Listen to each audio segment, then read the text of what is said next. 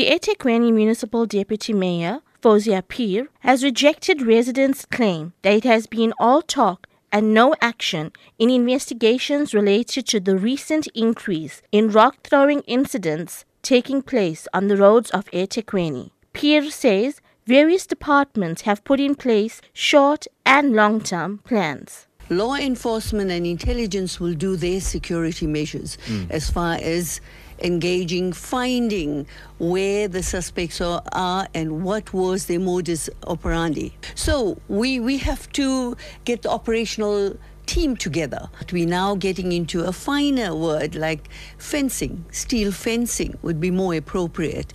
So if we have to plan to do that, we have to get sign an MOU mm. with SANRAL or DOT. We can't just go and start putting steel fencing anywhere. Mm. So that kind of discussion has to take place. And that's going to take some time. Meanwhile, KwaZulu-Natal SAPS spokesperson Colonel Thembeka Mbele says police are intensifying their investigations. Remember, when these incidents they take place, the, the people are driving from under in the freeway and they, they cannot identify the, the, the suspects.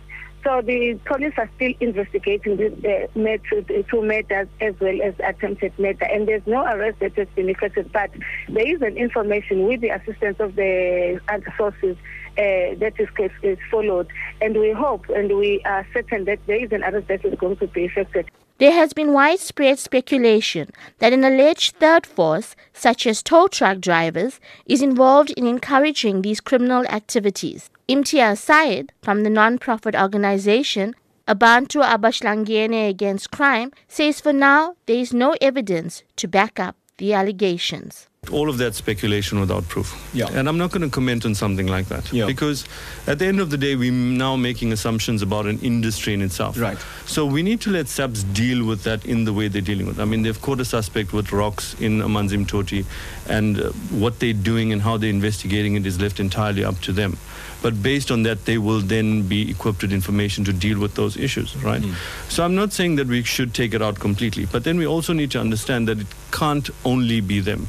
Colonel Mbele says this is being included in their investigations, and if people have proof about the involvement of an alleged third force, they must come forward. We haven't confirmed. We don't even go, go to that direction that it's a syndicate and that there are people that, uh, like tow trucks, as we say, we don't know what the motive is because on this incident there's no way where we can confirm that there were there's something that was uh, stolen.